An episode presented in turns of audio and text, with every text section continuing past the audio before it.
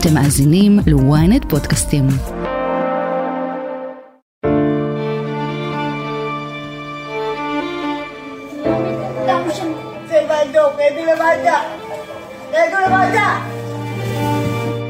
את הפחד הזה מרגיש כל מי שנחשף לזוועות שהתחוללו בשבת השבעה באוקטובר. אין מישהו מאיתנו שלא שמע את הקולות וראה את התמונות ולא התלתל. מעגלי הטראומה מתחילים באנשים שחוו את הטרור על בשרם, אבל גם את כולנו שלא משתחררים מהמראות והפחדים. אז איך מתמודדים עם מצוקה נפשית של כל כך הרבה אנשים? כיצד מטפלים במטפלים שהם עצמם חוו סכנה? והאם החברה הישראלית עוד תסחוב את הפוסט-טראומה הזאת שנים ארוכות? אני שרון קידון, וזאת הכותרת.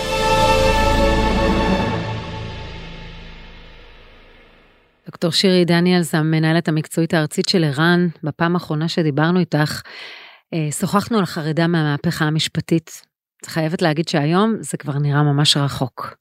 נכון, זה בעצם משהו אחר לגמרי, וגם אם היית אומרת שדיברנו על רקע מבצע צבאי או אירועי טרור אחרים, עדיין היינו אומרות את מה שאת אומרת עכשיו, שזה משהו שלא חווינו, לא צפינו, ולכן זה כל כך מקשה גם על ההתמודדות וההסתגלות.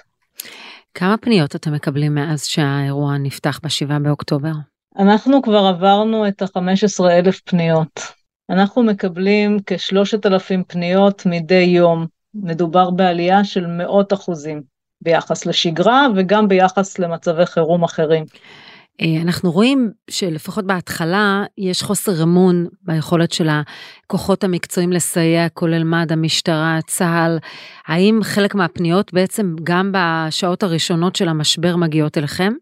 כן, אנחנו בעצם קיבלנו החל מה, מהרגע הראשון פניות ברמת מצוקה כל כך חריפה, הייתי אומרת, זה משהו כמעט משתק ומציף, אנשים שהיו שם, שחוו, שהסתתרו, שלא ידעו מה קורה בגורל יקיריהם, חלקם עדיין לא יודעים, פניות מאוד מאוד קשות להכלה ולמענה, בייחוד שגם מתנדבי ומתנדבות ערן והצוות בעצם שותף לאותה מציאות, אנחנו כולנו באותה סירה.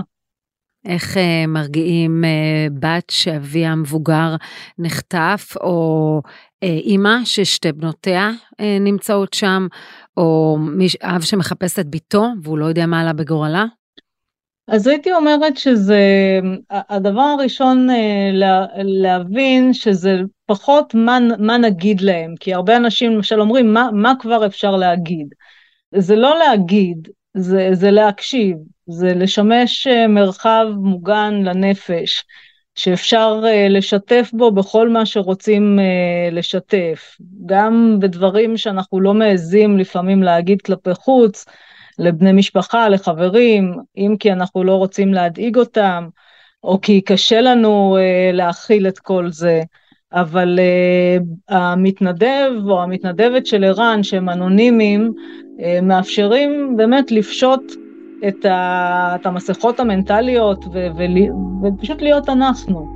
אז דרך אחת, דרך ראשונה מרכזית זה, זה ההקשבה וההכלה, והמסר שהרגשות הם לגיטימיים, uh, שכל רגש, בין אם הוא הצפה וחרדה או בין אם הוא אפתיה וניתוק רגשי, ולגמרי תגובה נורמלית למצב שלא לא חווינו מעולם.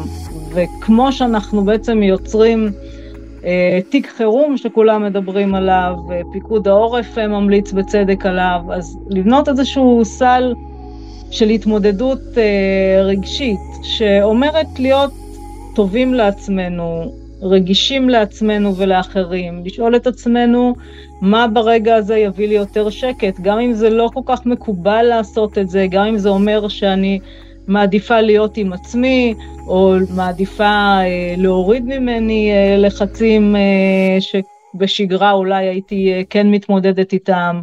אה, דבר נוסף זה המיקוד ברגע הזה, העיגון, העיגון של הגוף, ההסתה של השיחה, הרחק מהעולם הרגשי המציף, אל העולם היותר קוגניטיבי תפקודי.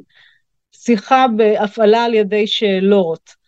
לפעמים שימוש באסטרטגיות מפחיתות חרדה, כמו נשימה, דמיון מודרך, כל דבר בהתאם לצרכים של הפונים, שמאוד מאוד מגוונים. כל אחד חווה, חווה דברים אחרים, יש אנשים שממש לא מתחברים לנשימות, ויותר מתחברים למשהו יותר קוגניטיבי או גופני, אחרים נעזרים מתמיכה חברתית, כל אחד והדרך שלו, ואולי זה גם המקום לומר, שכל דרך היא טובה ולגיטימית, וגם אף פעם לא מאוחר ללמוד דרכים חדשות שאנחנו מגלים, ש, שעוזרים לנו ובונים את החוסן שלנו. ומה לגבי צריכת חדשות וצריכת מידע מהרשת? אנחנו יודעים כמה התמכרנו לזה, וכמה חשוב גם שנחווה ונשתתף במה שקורה, אבל אולי יש לזה גם השפעה רעה עלינו. נכון, קודם כל יש, יש איזושהי הנחת מוצא שחשוב שנשתתף ונחווה, אבל אנחנו צריכים לבדוק את זה בפועל, כלומר חלק מאיתנו חושבים שאם אנחנו לא צמודים עשרים וארבע שבע זה אומר שאנחנו לא רגישים ולא שותפים, אחרים דווקא בגלל המנגנון ההגנה של האפתיה והניתוק רוצים לעורר את עצמם, וזה סוג של ממש התמכרות למשהו שבסופו של דבר לא רק שלא עוזר אלא גורם נזק, והנזק הוא גם בטווח הקצר אבל גם בטווח הארוך, כי אנחנו יודעים שחשיפה עקיפה לטראומה, בוודאי חשיפה חוזרת ונשנית, מראות שלא יעזבו אותנו, זה לא רק שיהיה לנו לילה קשה, זה עלול בהחלט להתבטא ביותר תסמינים של פוסט טראומה, ולכן מאוד חשוב גם לא, לא רק לא להעביר את הסרטונים, שעל זה מדברים הרבה, אלא לא לצפות, לא לראות, לשמש גם דוגמה לילדים. אנחנו הרבה פעמים מדברים על החשיפה של הילדים, אבל אנחנו עצמנו לא מצליחים לעמוד בזה.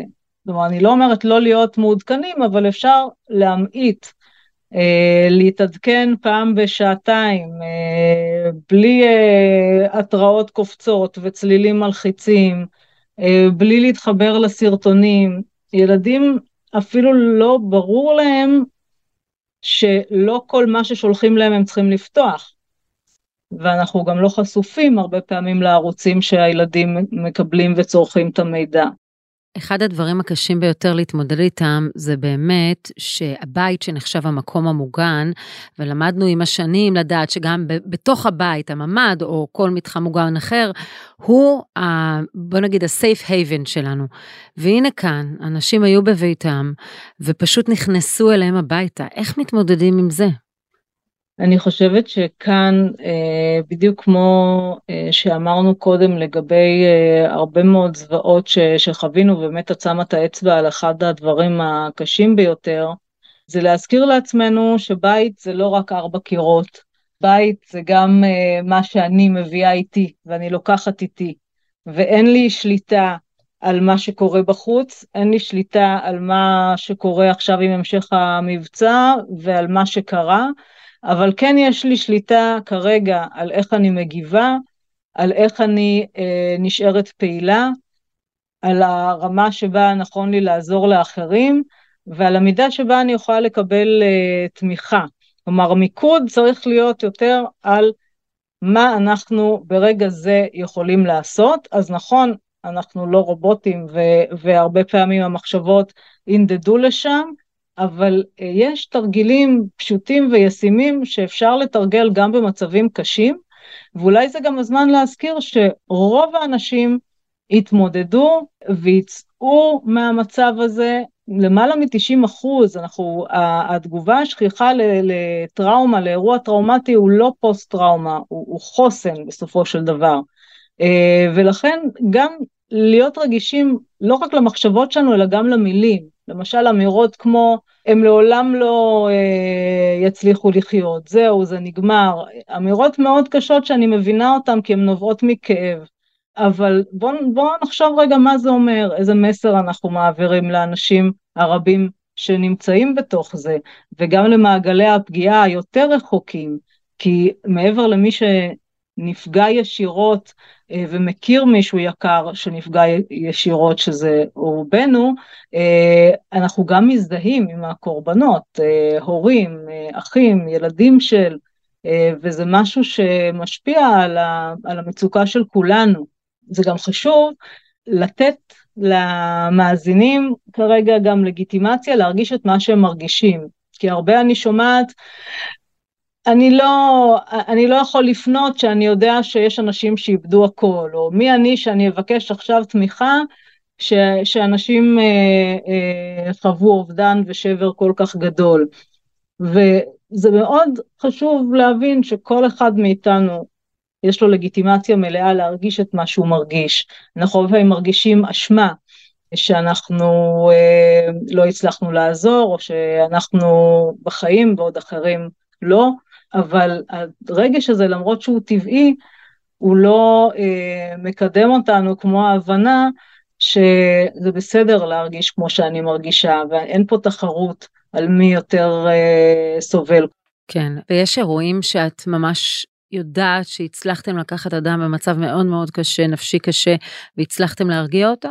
כן, יש המון אירועים מאוד מחממים שמחממים את הלב. קודם כל כותבים לנו גם מיילים וכותבים ברשתות החברתיות, תודה שארגנו את הילדים, פונים אלינו ילדים בני שש, זה גילאים שבדרך כלל לא מגיעים לערן בזמני שגרה, שארגנו את הילדים, שנתנו להם תוקף לאיך שהם מרגישים, שהצלחנו קצת להרגיע את הרגע. בסופו של דבר אנחנו צריכים להיות מאוד צנועים במטרה שלנו. המטרה שלנו היא לא לרפא, היא, או באנגלית ההבדל בין to care ל-to cure. אני יכולה להביע דאגה, אני יכולה להרגיע את הרגע, אני יכולה לחזק את החוסן של האדם, ולהזכיר לו שיש לו כוחות, ואולי לראות מה עזר לו בעבר, מה הוכיח את עצמו עבורו, וזה מביא אנשים לצאת מהשיחה הרבה יותר מחוזקים, בין אם הם פנו לגבי עצמם, או בגלל שהם דואגים לחיילים, לאנשי משפחה שהתגייסו, לאנשים, לקוחות שנמצאים בשטח, שגם כאן אפשר לעזור לאנשים. את יודעת, חברותיי, רבות מהן אימהות לחיילים שעומדים להיכנס בכניסה הקרקעית, והן רועדות מפחד. איך אפשר לסייע להן?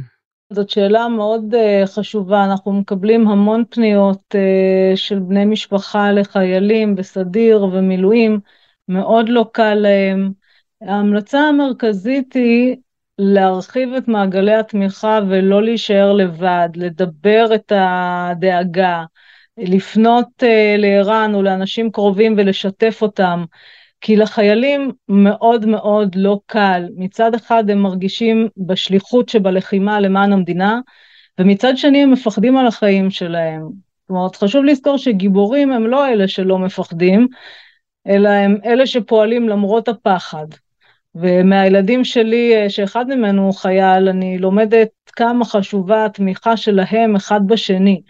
לנו, ההורים, אני ממליצה לתת ביטוי לפחד ולדאגה, אבל להשתדל לא לשים את זה על החיילים. כלומר, להיות עבורם כתובת מחזקת, מתקפת, משדרת אמון, אבל להימנע ממצב שבו הם גם מודאגים וגם צריכים להרגיע אותנו. זה גם מקשה על התפקוד שלהם וגם מעמיס רגשית. אז בואו ננסה להזכיר להם שאנחנו מאמינים בהם, שאנחנו כאן עבורם, ושאנחנו מבחינתם שולחים להם את כל האהבה, האמונה והביטחון גם מהעורף. דוקטור דניאל הזכירה קודם את המילה חוסן, והאנשים שזקוקים לחוסן הזה אולי יותר מכולם הם תושבי העוטף, שאולי בשגרה נאלצו להתמודד עם התקפות רקטות בלתי פוסקות, אבל ביום שבת, השביעי באוקטובר, התמודדו עם אסון בממד שואתי. איך אפשר לנחם אנשים שנמצאים בסכנת חיים ממשית, ומה עבר על אנשי מרכז החוסן בסדרות באותה שבת ארורה?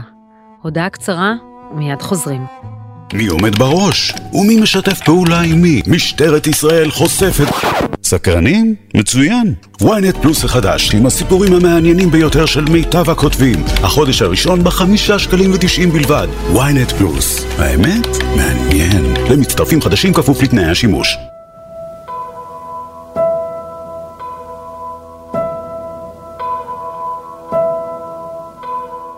הילה גונן ברזילי, מנהלת מרכז החוסן בסדרות. אז לפני שנתחיל בשיחה עצמה, אני רוצה לשאול אותך שאלה שאולי לא מספיק אנשים שואלים אותך. איך את בימים האלה? וואו, תודה שרון, קודם כל על, על השאלה עצמה. ואני אגיד בכנות וביושר, שאני לא שואלת את עצמי. כי אנחנו עובדים על אוטומט, כי בתקופה כזו ובסדרי גודל כאלה של כאב וזוועות, אין דרך אחרת לתת מענה מקצועי ולתפקד בצורה טובה, אלא אם כן אתה עובד על חצי אוטומט. אז אני משתדלת לא כל כך לשאול את עצמי את השאלה הזאת, אבל תודה לך על זה. תחנת סדרות נמצאת די בסמוך למרכז החוסן של סדרות. כשאתם נחשפים לממדים של מה שקרה שם, קצת תכניסי אותנו לאירועים שהיו. כן, זה לא רק התחנה עצמה ברמה הפיזית, אלא בכלל כל שוטרי סדרות, יש לנו קשר מאוד מאוד טוב איתם, אנחנו עובדים יחד, גם בשגרה וגם בחירום, תחת אש ממש, וככה הכרנו את השמות אחד אחד, את המשפחות שלהם, והכאב הוא מאוד מאוד גדול, ולא רק תחנת המשטרה, תושבים כאן חוו אירועים בלתי נתפסים, ממש אני מתקשה אפילו למצוא מילים לגודל הכאב והקושי והתופת שאנשים היו, אנשים נורו ברחובות, מחבלים הסתובבו בבניינים, מאוד מאוד קשה. את יודעת, העיר סדרות מתמודדת כבר עשרים ושלוש שנים עם ירי טילים לעבר האוכלוסייה, ונכנסנו לסיטואציה שהיא אחרת לגמרי, זה תסריט אחר לגמרי, למעשה זה חלום בלהות ש... שהתממש, והחוויה הזו, חוויה קשה, יהיו לה השלכות שנים קדימה, אנחנו נצטרך לחשוב איך מטפלים באנשים, איך מסייעים להם. כרגע, בשלב הזה, אנחנו מהווים כלי קיבול, קשובים להם, עוזרים להם לאבד את מה שהם חוו, להיות קשובים, לתת להם כלים להתמודדות. זה רק מענה ראשוני. אנחנו נצטרך אחר כך להיכנס לתוכניות ארוכות טווח ורחבות ועמוקות, כדי לעזור לאנשים להתמודד עם מה שהם חוו. הילה, כשאומרים מרכז חוסן, מה משמעות המילה חוסן? למה הכוונה? החוסן זה היכולת של האדם להתמודד עם מצב משברי, מצב של לחץ, של שינוי, של קושי, והמצב הזה הוא בעצם דורש, הוא דורש גיוס של משאבים מאוד מאוד גדולים, כדי להתמודד עם הסיטואציה, ומרכז החוסן הוא קם על רקע המציאות הביטחונית של ירי טילים לעבר האוכלוסייה, כדי שנוכל לעזור לתושבים לחזק את החוסן שלהם. כי אין ספק שאתה חי כל כך הרבה שנים תחת חירום ובחרדה, שלפעמים הופכת להיות חלק, חלק ממי שאתה, שהיומיום שלך נפגע, שכל מעגלי החיים נפגעים, הזוגיות, ההורות, ה- הילדות שנפגמת, אנשי המקצוע שחווים שחיקה מאוד גדולה, כשהדבר הזה מתרחש, לאורך זמן, שיש כאן טראומה שהיא מתמשכת, ממצטברת, החוסן שלנו מאותגר, ואנחנו צריכים לחזק את החוסן של התושבים, ולעזור להם בהתמודדות הלא פשוטה הזו. איך זה קורה הלכה למעשה? מרכז החוסן עוסק בשלושה תחומים מרכזיים. אחד, אנחנו נותנים טיפול ללא תשלום, לכל מי שחווה מצוקה רגשית על רקע המצב. ועם מה מגיעים אלינו? מגיעים אלינו ילדים שמרטיבים, גם בשלב שזה כבר לא מותאם את הגיל שלהם, מגיעים אלינו אנשים עם הימנעויות מאוד מאוד אה, גדולות, שנמנעים מלעשות דברים, מגיעים אלינו הורים עם רגשות אשם, איך אנחנו מגדלים ילדים באזור שבו אולי אנחנו מסכנים את חייהם, הרבה מאוד סימפטומים, כמובן גם סימפטומים גופניים, פריחות בגוף, נשירות של שיער, ילדים בסדרות, הם לא אומרים אני פוחד, הם אומרים כואבת לי הבטן, הגוף מדבר כל כך כל כך חזק, ואנחנו פה, צוות מרכז החוסן בסדרות, חמישים איש, עובד סביב השעון כדי לעזור להם, והאם זה מאתגר גם אותנו? בוודאי, גם אנחנו גרים, חלקנו באזור הזה, וחלקנו באזורים רחבים יותר שגם כן חוו, משפחות שאיבדו, אנשים קרובים, אבל אנחנו כאן, זה צו השעה, יש לנו משמעות אדירה, בלהיות איש של חוסן, בים הסוער הזה של מה שמתרחש בחוץ. ואילו פניות אתם מקבלים מאז אותה שבת הארורה של השבעה באוקטובר? אולי תשתפי אותנו. אז צריך לומר שכבר בשבת עצמה התחלנו לקבל טלפונים. אנחנו מטפלים בשגרה בקרוב לאלפיים איש, ילדים, נוער, מבוגרים, והתחלנו לקבל טלפונים ממש בשבע בבוקר. אנחנו שומעים מחבלים בבניין, אנחנו שומעים יריות, ראיתי מהחלון שירו באישה, קולות נוראים, באמת, כאב גדול, ובעיקר זעקה לעזרה, זעקה לעזרה. אנשים כל כך זקוקים בזמן של משבר, שיהיה איזשהו מבוגר אחראי, שיהיה מישהו לסמוך עליו, שיהיה מישהו שאפשר לפנות אליו, בידיעה שהוא יעזור ויציל, והחוויה הייתה מאוד מאוד קשה, רגעים של אימה, של בעתה, אנשים היו נצורים בבתיהם, בלי חשמל, בלי מים, בלי קליטה בטלפון, שהם שומעים כל הזמן, יריות מסביב, רואים ממש בחרכים, בפתח של החלונות, איך אנשים אה, ירויים ברחובות, ממש גופות. חלק מהחוסן זה להצליח לשאת את הקושי ולחזור לתפקוד כמה שיותר מהר, ואת זה אנחנו שמים לב שקשה מאוד לאנשים לעשות, ומכיוון שהמערכה הזו ככל הנראה הולכת להיות ארוכה, אנחנו צריכים עמידות, אנחנו צריכים יכולת לשאת את האירועים האלה.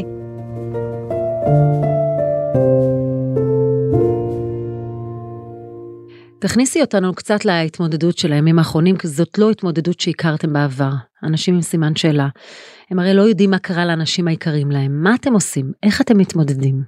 אז בעצם צוות מרכז החוסן מלווה סביב השעון את התושבים, גם אלה שנפגעו ואיבדו אה, בני משפחה, אם זה משפחות השוטרים, ואם זה משפחות שנרצחו להם אנשים, ואם זה משפחות שהילדים שלהם נהרגו בקרבות, אז אנחנו מלווים אותם, אנחנו מלווים גם את הפצועים, והדבר הראשון שאנחנו עושים, זה קודם כל להקשיב להם, ולתת תוקף למה שהם חוו.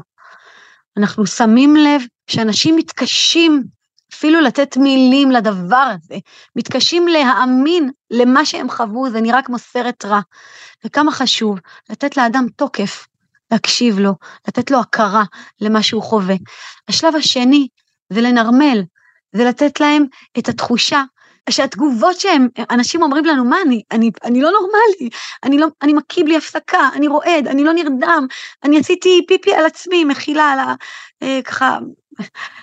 ו- ואנחנו מנרמלים, אנחנו אומרים להם, התגובות האלה הן טבעיות, מכיוון שהמצב הוא לא טבעי, מצב בחוץ הוא לא נורמלי, ולכן כל מה שאתה מרגיש זה לגיטימי, אז אנחנו נותנים תוקף, ואנחנו מנרמלים, ואחר כך אנחנו ממש עוסקים במה שנקרא חילוץ והצלה, אבל חילוץ והצלה מסוג אחר, חילוץ של משאבים, של כוחות, של יכולות, של לעזור לאדם להתחבר ליכולות שיש בו, לעזור לו לחשוב מה עזר לו בעבר ברגעים מאוד מאוד קשים, כי בסוף אני מאמינה ותפיסת החוסן טוענת שאין אדם שאין לו משאבים.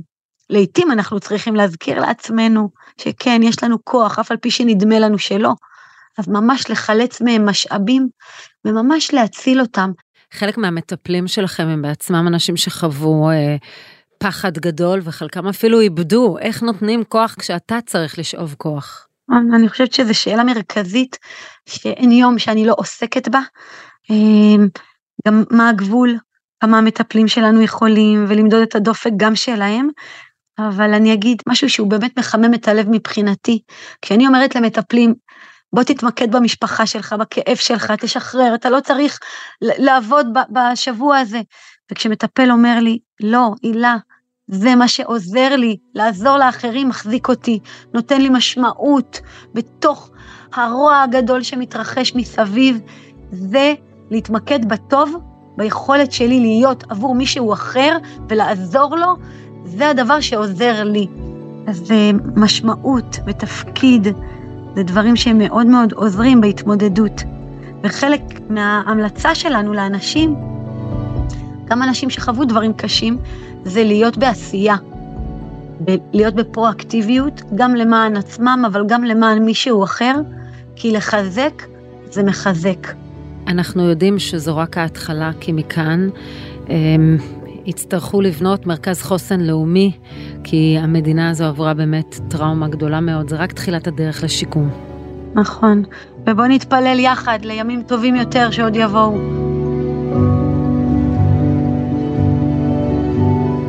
ועד כאן הכותרת להפעם, תודה לדוקטור שירי דניאל, המנהלת המקצועית הארצית של ערן, ואילה גונן ברזילי, מנהלת מרכז החוסן בשדרות. אתם מוזמנים לעקוב אחרינו בוויינט, באתר או באפליקציה, בנייד או ברכב, בואו להזין בספוטיפיי או באפל. נשמח לדירוג או תגובה. בינתיים אתם מוזמנים להזין לפרק אחר שלנו, שאולי יסיח את דעתכם מהמצב. חפשו את הפרק תגלית המאה או זיוף העשור, המחקר שמסעיר את העולם המדעי. איתי בצוות הכותרת, טל זרבי וקובי נחשוני, תחקיר הפקה ועריכה גיא סלם ועדן דוידוב. אני שרון קידון, שמרו על עצמכם.